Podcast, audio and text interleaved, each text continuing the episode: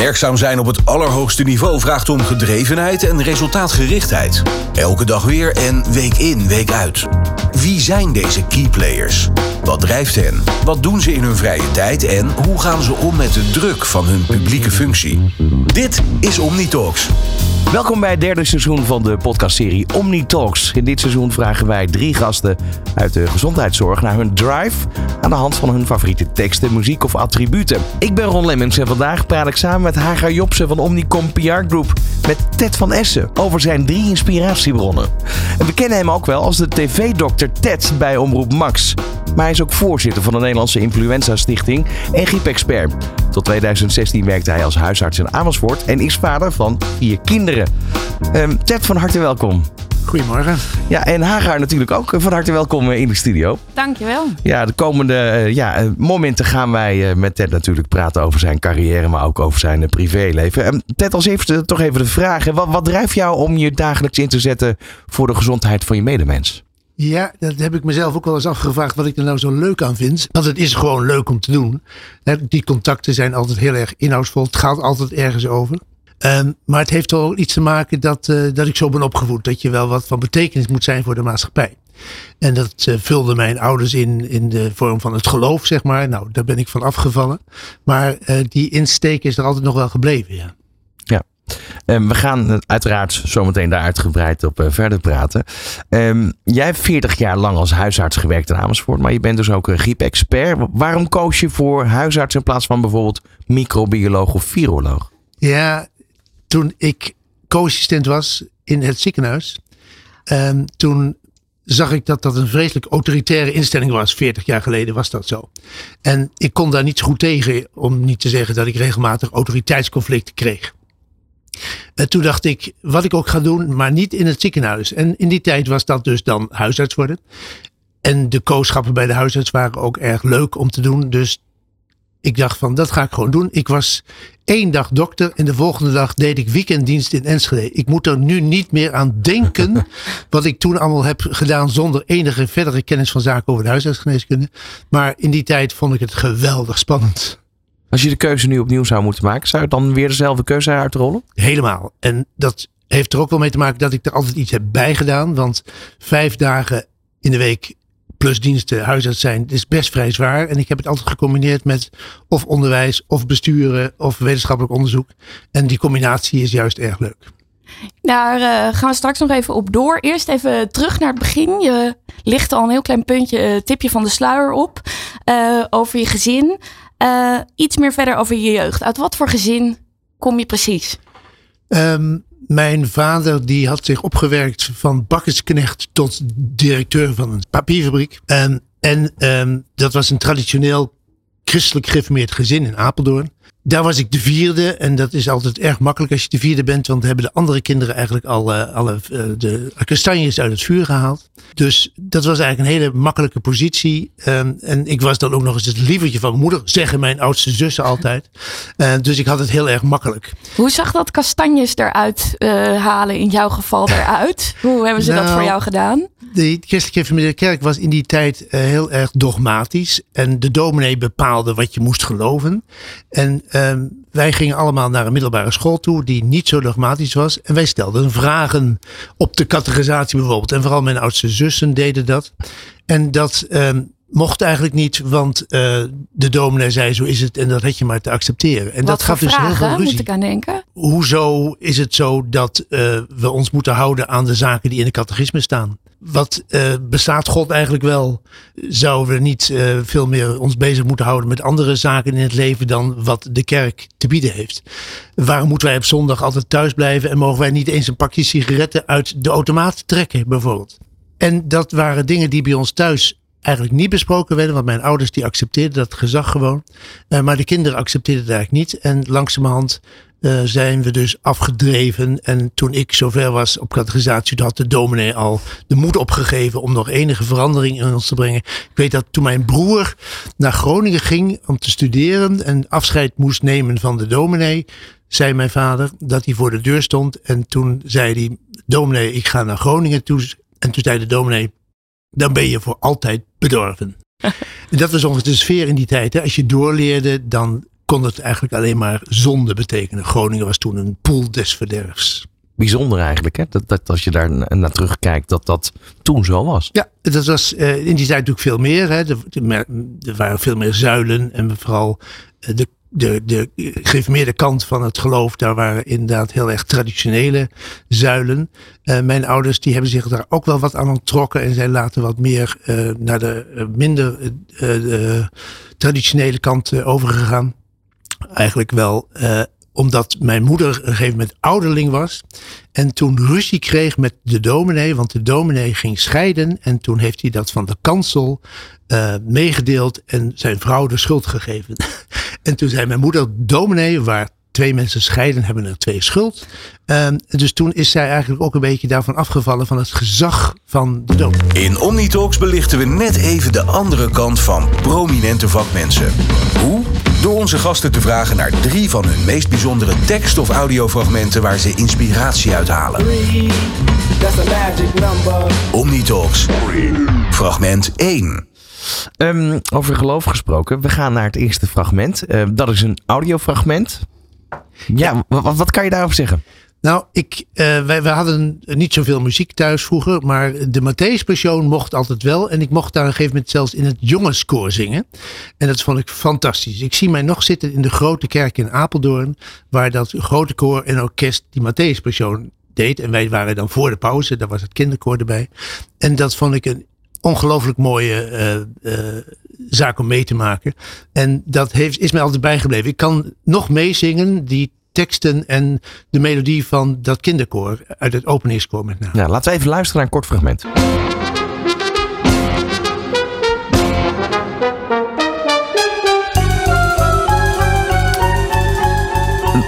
Wat dit betreft, heb je dit ook meegegeven aan je kinderen eigenlijk? Nou, Ja, kijk, dit is natuurlijk niet de Matthäus. Dat zal, eh, dat zal de luisteraar eh, gelijk in de gaten hebben. Maar het is Jesus Christ Superstar, wat eigenlijk op hetzelfde verhaal is geënt als de Matthäus Passion. Ja. En mijn zoon die eh, zit wel in de muziek. Heeft ook musicals geproduceerd en zo.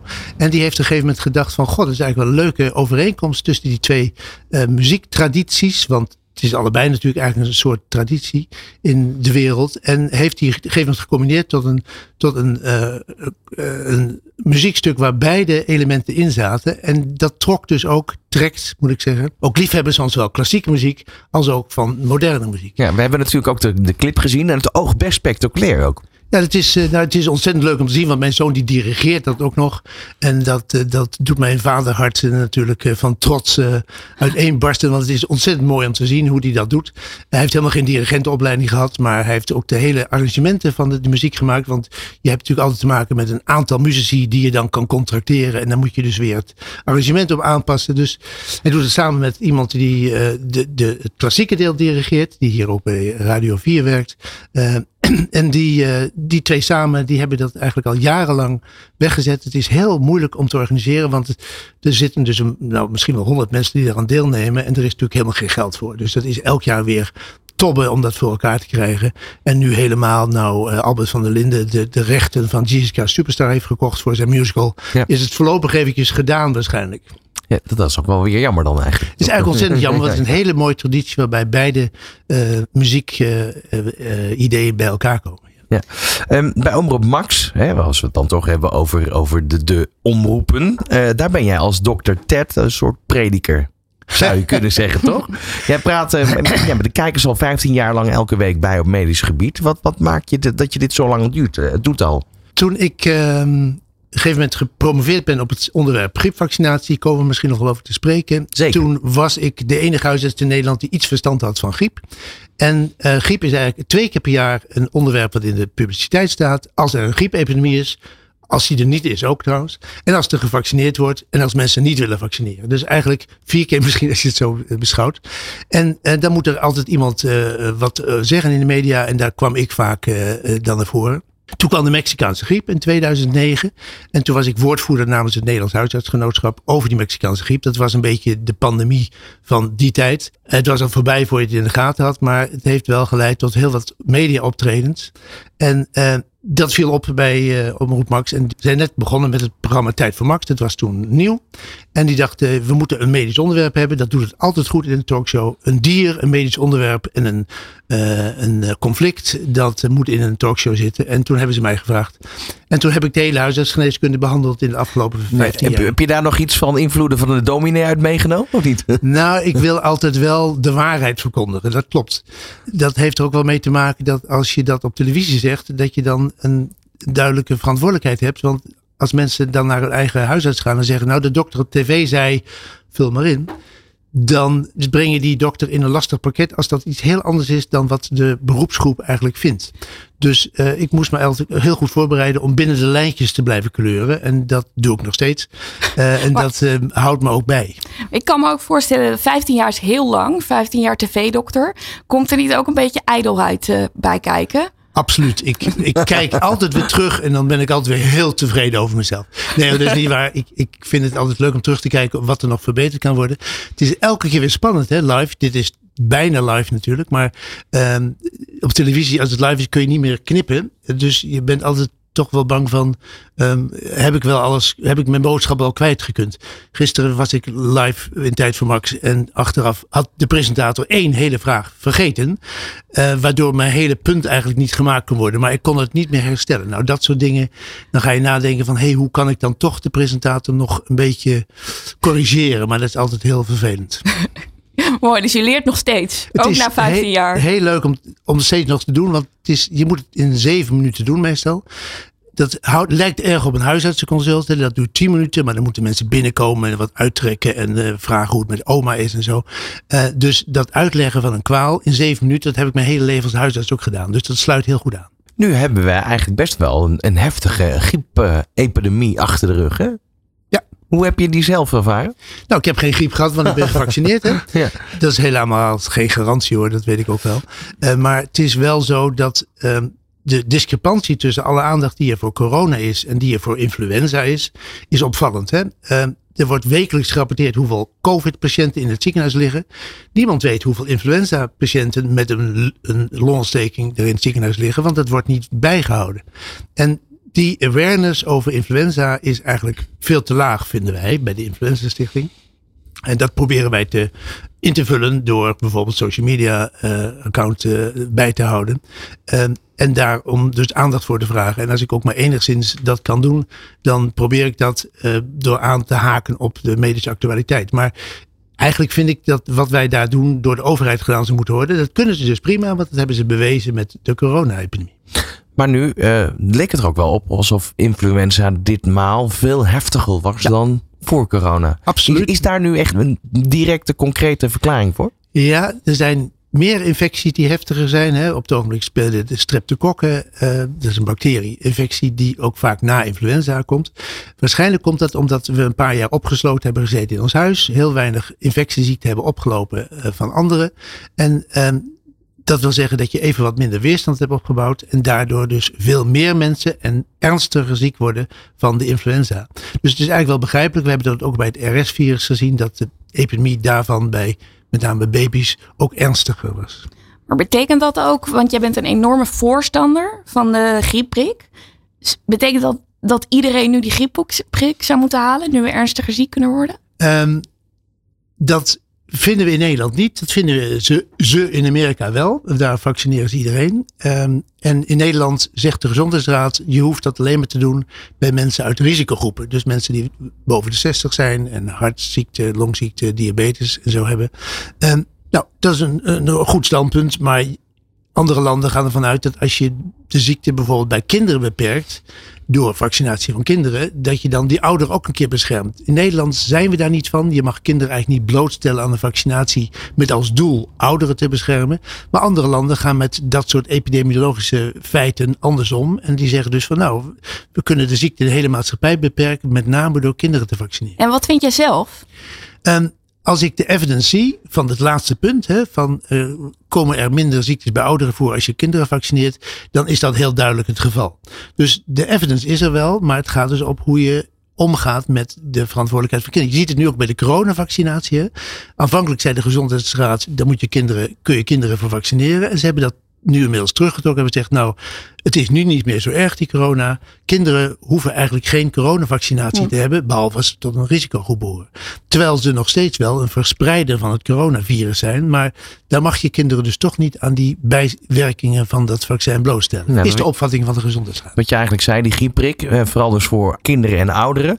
Eh, ik heb de vraag ook gesteld. Ik dacht van nou, deze griep die wil ik niet nog een keer eh, ervaren aan de huisarts. En zij zei ook van jij bent gezond genoeg. Dat, dat is dus eigenlijk ook een misvatting. Dat je, dat Nou- je allemaal maar een nodig hebt. Als je verder goed gezond bent, dan loop je niet zoveel risico op complicaties. En die komen in het ziekenhuis terecht. Maar eh, je kan natuurlijk ook een griepprik nemen omdat je gewoon niet ziek wil worden. Omdat je een eigen bedrijf hebt. Ik nam hem als huisarts altijd. Vooral ook omdat ik dacht van nou laat ik niet ziek worden tijdens de periode dat ik eh, het juist extra druk heb. En laat ik ook mijn patiënten trouwens niet, besmetten. Want da- daarvoor ben ik niet op aard om mensen zieker te maken. Maar je kan dat natuurlijk ook gewoon uit eigen belang doen. Omdat je een eigen bedrijf hebt en zegt van ik wil eh, liever niet eh, eh, aanwezig zijn. Nou, dat is mooi opgehelderd. Zullen we doorgaan naar het tweede? En dat is in dit geval geen fragment, maar een object. Je hebt iets meegenomen. Ja, ik heb twee dingen meegenomen. En dat is mijn diploma van de Elgin High School. In eh 1977. I was, ik was, eh, I was, wat zou ik zeggen, de class of 67 heette dat dan. Hè? Dus dat was het jaar in 67 dat wij graduated from high school. Dat is in Amerika een heel ding met een eh, officieel eh, bal met rok en, en lange jurken en zo. Het zal wel Eigenlijk wat je, wat je zag, in- vaak zag in films en zo. Precies. En Ja, dat, ja. dat, ik ging daar naartoe na mijn middelbare school. Ik heb uh, gymnasium gedaan. Ik was vrij jong toen ik daar afkwam. En toen dacht ik van nou, een jaartje weg. Een gap year. Of tegenwoordig dan eh, eh, heet het eh, dan gewoon een jaartje ertussenuit. Uh, dat vond ik eigenlijk wel leuk. Dus toen ben ik naar Amerika gegaan, naar die high school. Hoe, hoe kwam je op dat idee, Ted? Want je zegt wel gap year, maar dat was toen helemaal geen gebruikelijke Nee, term, toch? maar er was toen uh, een American Field Service, zo heette die organisatie. Die is er nog steeds trouwens. Die uit de Eerste Wereldoorlog met ambulances rondreed. En die hadden een soort idee van na de oorlog moeten wij uh, zorgen dat de wereld uh, een goed beeld van Amerika krijgt. We halen buitenlandse studenten naar Amerika vanuit heel de wereld. En um, ik weet dat wij er naartoe gingen met een boot vanuit Rotterdam, de Seven Seas, ik weet nog hoe die heet. En er zaten duizend Europese jongeren van 17 en 18 jaar op, die allemaal naar Amerika gingen. En daar kwam ik ook in mijn dorp mensen tegen uit Brazilië en Guatemala. Ontzettend leuk om daar die internationale sfeer te treffen, maar ook om je onder te dompelen in de Midwest. Nou, ik zat in Illinois, zei ik. En dat was een echt conservatief onderdeel van uh, Amerika. Toen ook en nog steeds.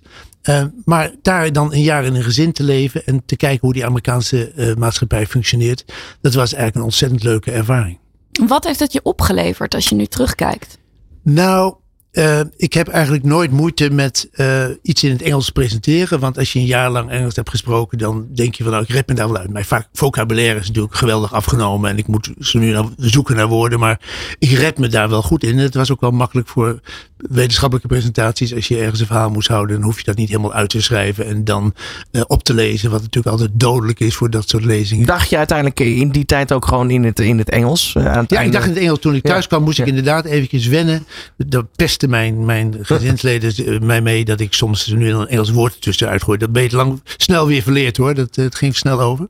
Maar dat had, deed ik inderdaad. Ik dacht inderdaad in het Engels. En um, dat heeft mij dus ontzettend geholpen bij mijn verdere carrière, denk ik. Want ik heb daar in Amerika ook presentaties moeten geven. Want je was zo bijzonder in zo'n dorp. Dat um, de, de, de plaatselijke Rotary en de Kiwanis Club. En dat soort um, organisaties van met name belangrijke mannen in die tijd natuurlijk. Uh, die wilden dan wel eens weten hoe die, uh, die jongeman uit Amsterdam in Denemarken uh, zo daar terecht kwam. Hè? Want dat was een beetje het idee van dat je uit Denemarken kwam. Het was toch allemaal hetzelfde, zeg maar. Dus dan liet ik de, de dia's zien van klompen en molens. En dan hield ik een verhaal bij. En dat haalde dan de plaatselijke krant. Heel, heel bijzonder, ja. Dan ging jij vertellen dat je toch uit Nederland kwam en niet uit Denemarken. Nou, het was wel leuk. Het was in de tijd van de Vietnamoorlog. Dus ik zei dan bijvoorbeeld... Um, dat, uh, uh, dat, uh, dat je bij de oorlog in Vietnam ook wel vraagtekens kon zetten. Dus ik deed ja. wel een beetje mee met de kritiek die in Europa op die oorlog was. En dat vonden ze dan weer niet zo leuk. Ja, en dat was natuurlijk vanuit Amerikaans perspectief wel, uh, wel voor te stellen. Ja, dan zit je in zo'n gap hier in Amerika. En op een bepaald moment weet je natuurlijk dat er een moment komt dat je weer terug gaat naar Nederland. Ja. Je, je zei al aan het einde, je dacht in het Engels. Uh, hoe was dat, dat laatste moment eigenlijk? Want je maakt daar natuurlijk vrienden. Nou, het laatste moment was een rondreis door Amerika met een hele hoop van die buitenlandse studenten. En ik had intussen een vriendinnetje gemaakt in het dorp waar ik had gezeten.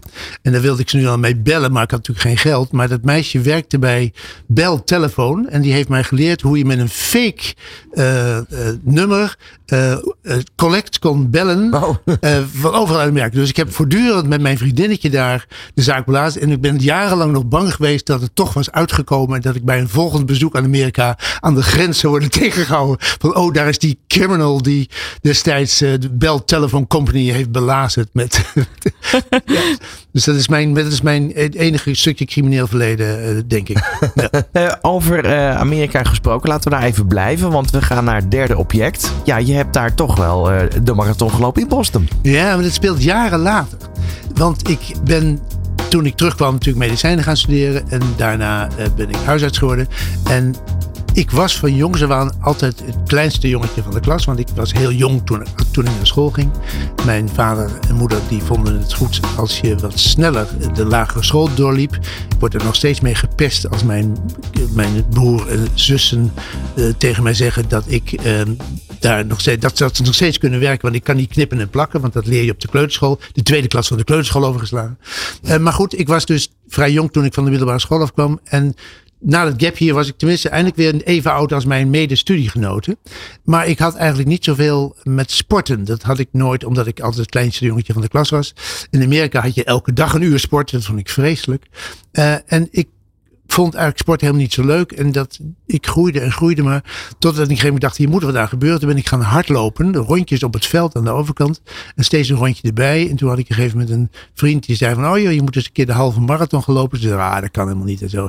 Maar dat ging wel. En toen bleek dus dat ik kon hardlopen. Vreselijke stijl, maar dat geeft niet als je hard loopt, als je maar hard loopt. En uh, uiteindelijk ben ik de marathon gelopen. En op een gegeven moment ook de marathon van de Vereniging van Trimmende Artsen in Nederland. Oh. Zo heette dat in die tijd, in de jaren tachtig. Je ging niet hardlopen, maar je ging trimmen. En um, toen werd ik zelfs kampioen van de Nederlandse Vereniging van ja, Trimmende Artsen. Nou, ik wilde dus net de vraag stellen: ben je een tijd gedreven loper? Eigenlijk kan ik het antwoord al geven. Dat, dat zijn alle lopers. Als mensen vragen naar mijn marathonverleden, dan zeg ik altijd: je wilt zeker mijn PR wel weten. ja, nou vertel maar. Wat is die? 2 uur 44. Wauw. Wauw, dankjewel. Ja. Laten we hem even bijpakken, want ik heb hem helemaal niet. Hoe, je hebt hem namelijk mee. Uh, nou, dat was toen vervolgens uh, de, de, de Nederlandse Vereniging van Trimdartsen was ook een internationale vereniging van trimdartsen. En die hield in Boston altijd de jaarlijkse kampioenschap. En daar ben ik toen naartoe gegaan. En, en heb daar ook die, uh, die marathon voltooid. En, nou, daar krijg je een hele mooie medaille van. En daar heb ik, dat kreeg je eigenlijk bij elke marathon hoor. Niet als je hem won, maar gewoon als je had deelgenomen. Net zoiets als het kruisje bij de ja, Elfstedentocht, ja, zeg maar. Precies. En dat was in Amerika heb ik dat dus ook gedaan. En dat was ontzettend leuk om te doen. Je hebt hem nu in je hand. Uh, geen lintje eraan. Waarom is dat? nou, die heb ik eraf gehaald. Want die, het is nu inmiddels al zo lang geleden dat die helemaal een beetje vergaan zijn. Maar zo'n zo'n medaille zelf, die is van... Uh, brons, denk ik. Dus die blijft eeuwig goed. Hoe, hoe lang is dat geleden? Deze, dat was deze uh, eind jaren tachtig. Dus dat was, uh, toen, daarna, dat was al apart. Toen kwam ik terug en ik had me eigenlijk ingeschreven voor de marathon van Rotterdam. Die was een week later. En toen was ik nog wel zo zuinig dat ik dacht, nou zonde heb ik al in, inschrijfgeld betaald. Ik ga het toch proberen, maar dan loop ik de halve marathon wel. Maar toen heb ik ook, heb ik, toen ging het zo lekker. Toen heb ik zelfs de hele marathon gelopen, twee rondjes. En toen had ik dus binnen één week twee marathons gelopen. Toen dacht ik, nou, nou zijn zelletjes, nou ga ik wat anders doen. En loop je nog steeds hard? Nee, want ik zei al, dan ga ik wat anders doen. Ik ben toen gaan promoveren. En dat is ongeveer ook zoiets als een marathon lopen. Ja, ja, dat vergt precies, ja. ook heel veel tijd. Dus toen ben ik wel blijven hardlopen. Maar inderdaad minder veel kilometers in de week. En uh, dat is gestopt toen ik uh, tien jaar geleden mijn uh, kunstheup kreeg. Dat heb ik moeten inleveren. Die andere heup, denk ik, dankzij dat marathonlopen. En uh, toen ben ik gestopt met hardlopen en ben ik overgegaan op wandelen. Ook, Nou ja. heel, ook heel gezond. ja. daarover gesproken, je geeft lezingen over gezond ouder worden. Je bent nu 71 en je eigen vader werd 98. Ja. Wat was zijn geheim? Ja, dat is apart. Uh, hij, toen hij 92 was, toen begon hij weer met roken. Want hij dacht van nou, nou ben ik 92, dan kan het me niet meer schelen. En daarmee was hij het succes van het verzorgingshuis. Want alle verzorgsters die kwamen bij hem op de kamer om eventjes een sigaret te bietsen. Dus hij was de ster van het huis. Maar dat kwam ook wel omdat hij een van de weinige mensen was die niet dement werd. En dat heb ik dus altijd als een voorbeeld gehad van hoe kun je nou zorgen dat je je hoofd er goed bij blijft. Dat is ook een beetje mazzel hoor. Mijn moeder die werd wel dement ook pas toen ze 80 was, zeg maar. Maar uh, mijn vader was heel goed bij en had, bleef altijd belangstelling hebben. En deed nooit aan sport. Uh, rookte dus een deel van zijn leven uh, en was ook veel te zwaar. Dus ik heb misschien wel zijn genen geërfd. Dat hoop ik maar. Hij heeft ook geen nieuwe heup gekregen. Maar hij liep nooit zoveel. Uh, dus uh, ik hoop dat ik zijn genen heb geërfd. En niet die van mijn moeder. Trouwens, dat weet ik wel zeker dat ik die van mijn uh, moeder niet heb. Want die had namelijk een aangeboren hoog cholesterol. Dat komt in mijn familie voor. dat is iets wat je ehm, dominant erfelijk is. Dus dat kun je krijgen. Dus andere leden van familie hebben het wel. Uh, en die gaan ook heel vaak jong overlijden die. Aan een hartinfarct bijvoorbeeld. En uh, daarom heb ik mij ook ingezet voor die vereniging die dat in Nederland probeert zoveel mogelijk in kaart te brengen wie tot die erfelijke families behoort. Maar jij hebt dus de, de genenloterij gewonnen. Maar wat zou je mensen nou aanraden om, om er iets aan te doen om gezond oud te worden? Want je hebt het wel een beetje zelf in de hand. Um, de algemene dingen die voor iedereen gelden, gelden voor dokters ook. Maar die houden zich daar natuurlijk altijd aan. Toen ik co-assistent was, toen rookte de longarts het allermeeste tijdens zijn spreekuur. Maar dat heb ik dus inmiddels wel opgegeven, dat roken. Alcohol, dat is nog steeds erg lekker. Maar ik weet dat dat ook niet zo gezond is voor een mens. Dus ik probeer het wel te beperken. En, en uh, binnenkort moet ik weer aan een heup geopereerd worden. Dat blijft maar doorgaan. Dus ik heb bedacht van nou, ik ga maar eventjes dry January doen. Uh, want uh, dan wordt je conditie beter. Dat is ook gewoon zo. Dan slaap je weer beter. Um, en ik probeer een beetje op gewicht te blijven. Wat ook voor dat hardlopen heel belangrijk was. Want hoe minder je gewicht, hoe hoger je snelheid. En hoe beter het tijd je loopt. Maar die, dat gewicht van destijds, dat heb ik niet meer gehaald. Ik zei altijd tegen mensen als ik mijn PR vertelde. Um, dat dat 25 kilo geleden was. Want dat was ongeveer het verschil destijds hoe zwaar ik toen was. En uh, ongeveer hoe ik nu ben. Um, dus uh, de gezonde, dat gezonde leven, dat probeer ik wel te promoten, maar ik weet het tegelijkertijd hoe moeilijk. Daar ben ik wel benieuwd naar eh, eigenlijk, want ja, je bent natuurlijk al een hele tijd ben je huisarts geweest. Ehm, je ziet ook wel dat we met z'n allen, als maatschappij, veel bewuster geworden zijn van dat gezonde leven. Hoe heb je dat zelf, die ontwikkeling ervaren? Toen ik uh, ging hardlopen was ik zo'n beetje de enige die liep. En dan kreeg je nog mensen achter je aanroepen van... Uh, ze hebben hem al hoor, ze hebben hem al. Heel apart. Vrouwen zag je nooit op straat die hard liepen. En dat is nu eigenlijk helemaal omgedraaid. Je ziet eigenlijk tegenwoordig meer vrouwen die hardlopen bijvoorbeeld. Uh, en mensen zijn veel meer gaan sporten. Niet zozeer een georganiseerd verband, maar meer vrij, gewoon los verband. Ja, sportscholen. Sportscholen, dat, dat soort dingen. Zit ik ook op, vreselijk. Iedereen met zijn telefoontje voor zich en zo. Maar krachttraining, dat, dat probeer ik nu ook te promoten dat met name op leeftijd ook krachttraining van belang is. En, en je ziet dus dat mensen dat inderdaad wel meer doen, maar eigenlijk nog niet genoeg. Met name de mensen uit de sociaal-economische onderlagen, om het zo te zeggen. Daar zie je dus nog vrij veel van die risicofactoren gewoon aanwezig. Zowel het roken als de alcohol, als het weinig bewegen, als het vet eten. En daar is dus nog een wereld te winnen.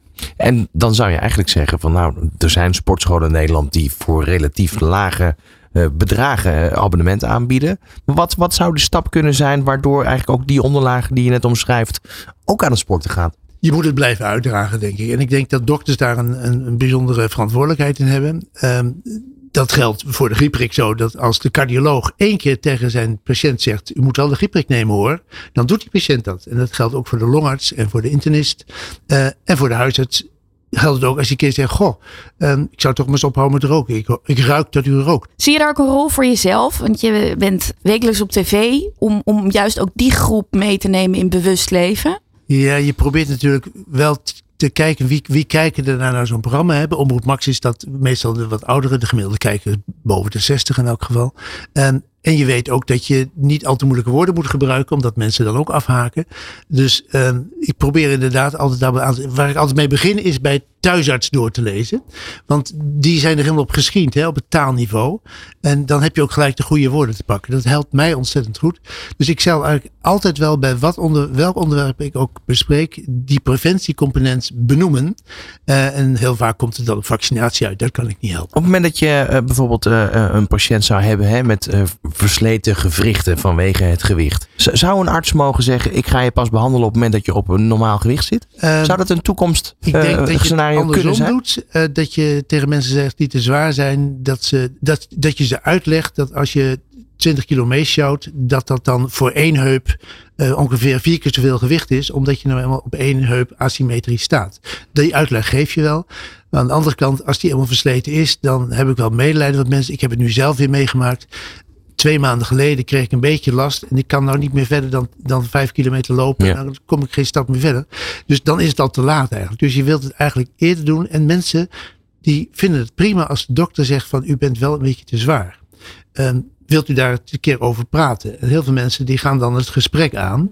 En dat helpt dan vaak wel. Dus, eh, dus het is niet zo dat, dat, dat je zegt van nou, er moeten preventiecentra komen in Nederland waar mensen onder begeleiding op gewicht kunnen komen of, of in ieder geval een ongezonde leefstijl kunnen afleren. Zeker, maar dat ontslaat je als dokter niet van de verplichting om mensen daarop te wijzen. En het helpt gewoon als je dat doet. Dat is gewoon bewezen.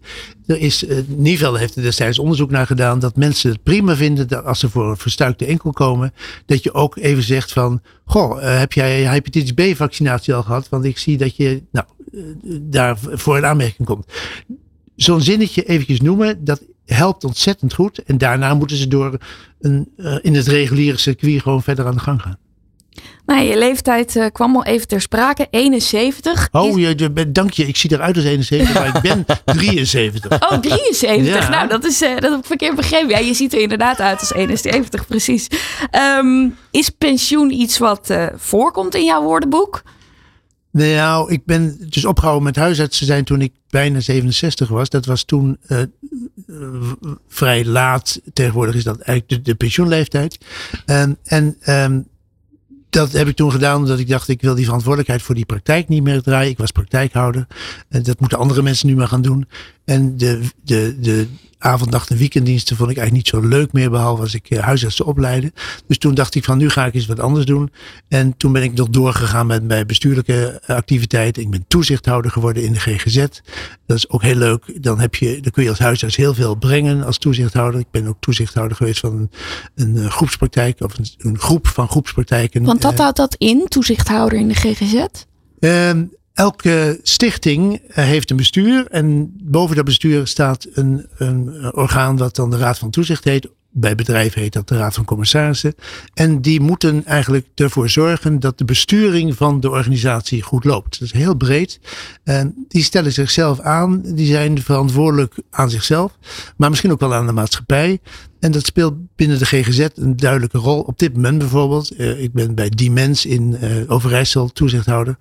Daar speelt nu van dat er tekorten zijn aan psychiaters. Dat is een groot probleem. Maar tegelijkertijd zien we dat dus mensen met geringe problemen wel worden geholpen, maar de ernstige psychiatrische problemen niet. En dan moet je dus met elkaar bedenken, hoe kunnen wij dat nou goed invullen voor de maatschappij, dat mensen met ernstige psychiatrische problematiek goed geholpen worden.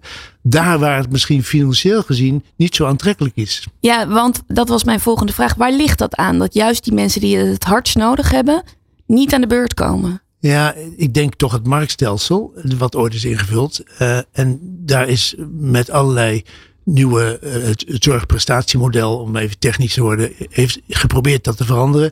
Het effect is totaal andersom. De mensen met, die de eenvoudige behandelingen aanbieden, uh, een leuke cursus voor ADHD, die vindt, vindt veel aftrek. Maar mensen die uh, psychotisch zijn en waarbij je veel overleggen moet met de familie, met de andere zorgverleners, uh, daar blijkt gewoon de voor vergoeding tekort te schieten. Het loont niet voor de behandelaar. Absoluut. Hè? Bij, bij, bij heel veel grote psychiatrische ziekenhuizen, die, die maken dit jaar verlies.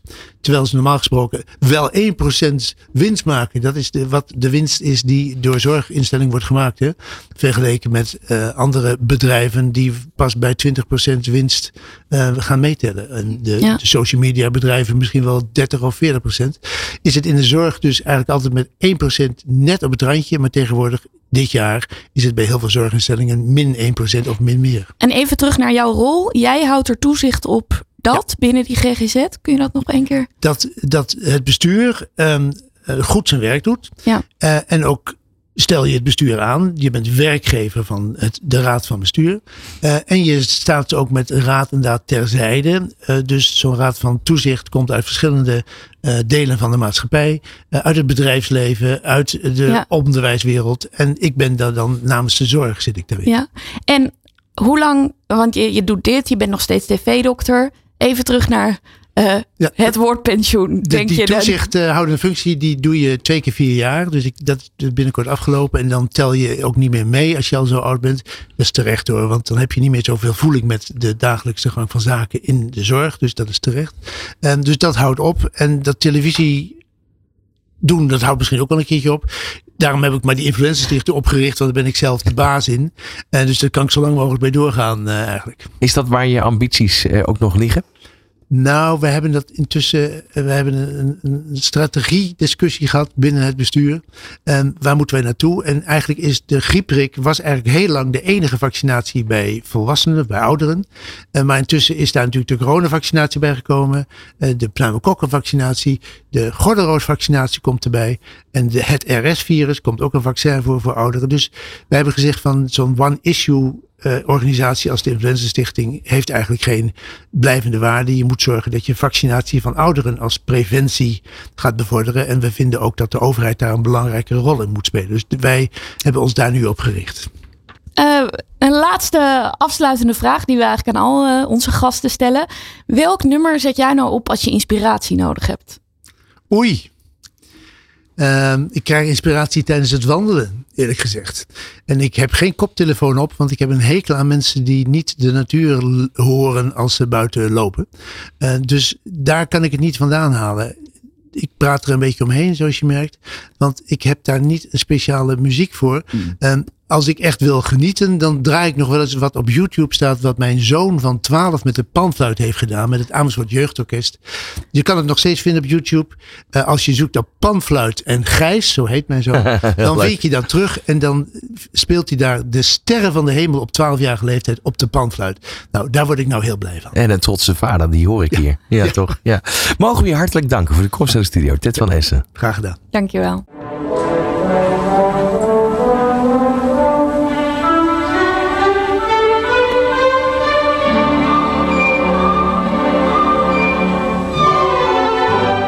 Bedankt voor het luisteren naar OmniTalks. Wil je reageren? Mail naar info@newbusinessradio.nl. Beluister alle afleveringen via nieuwbusinessradio.nl of de bekende podcastkanalen.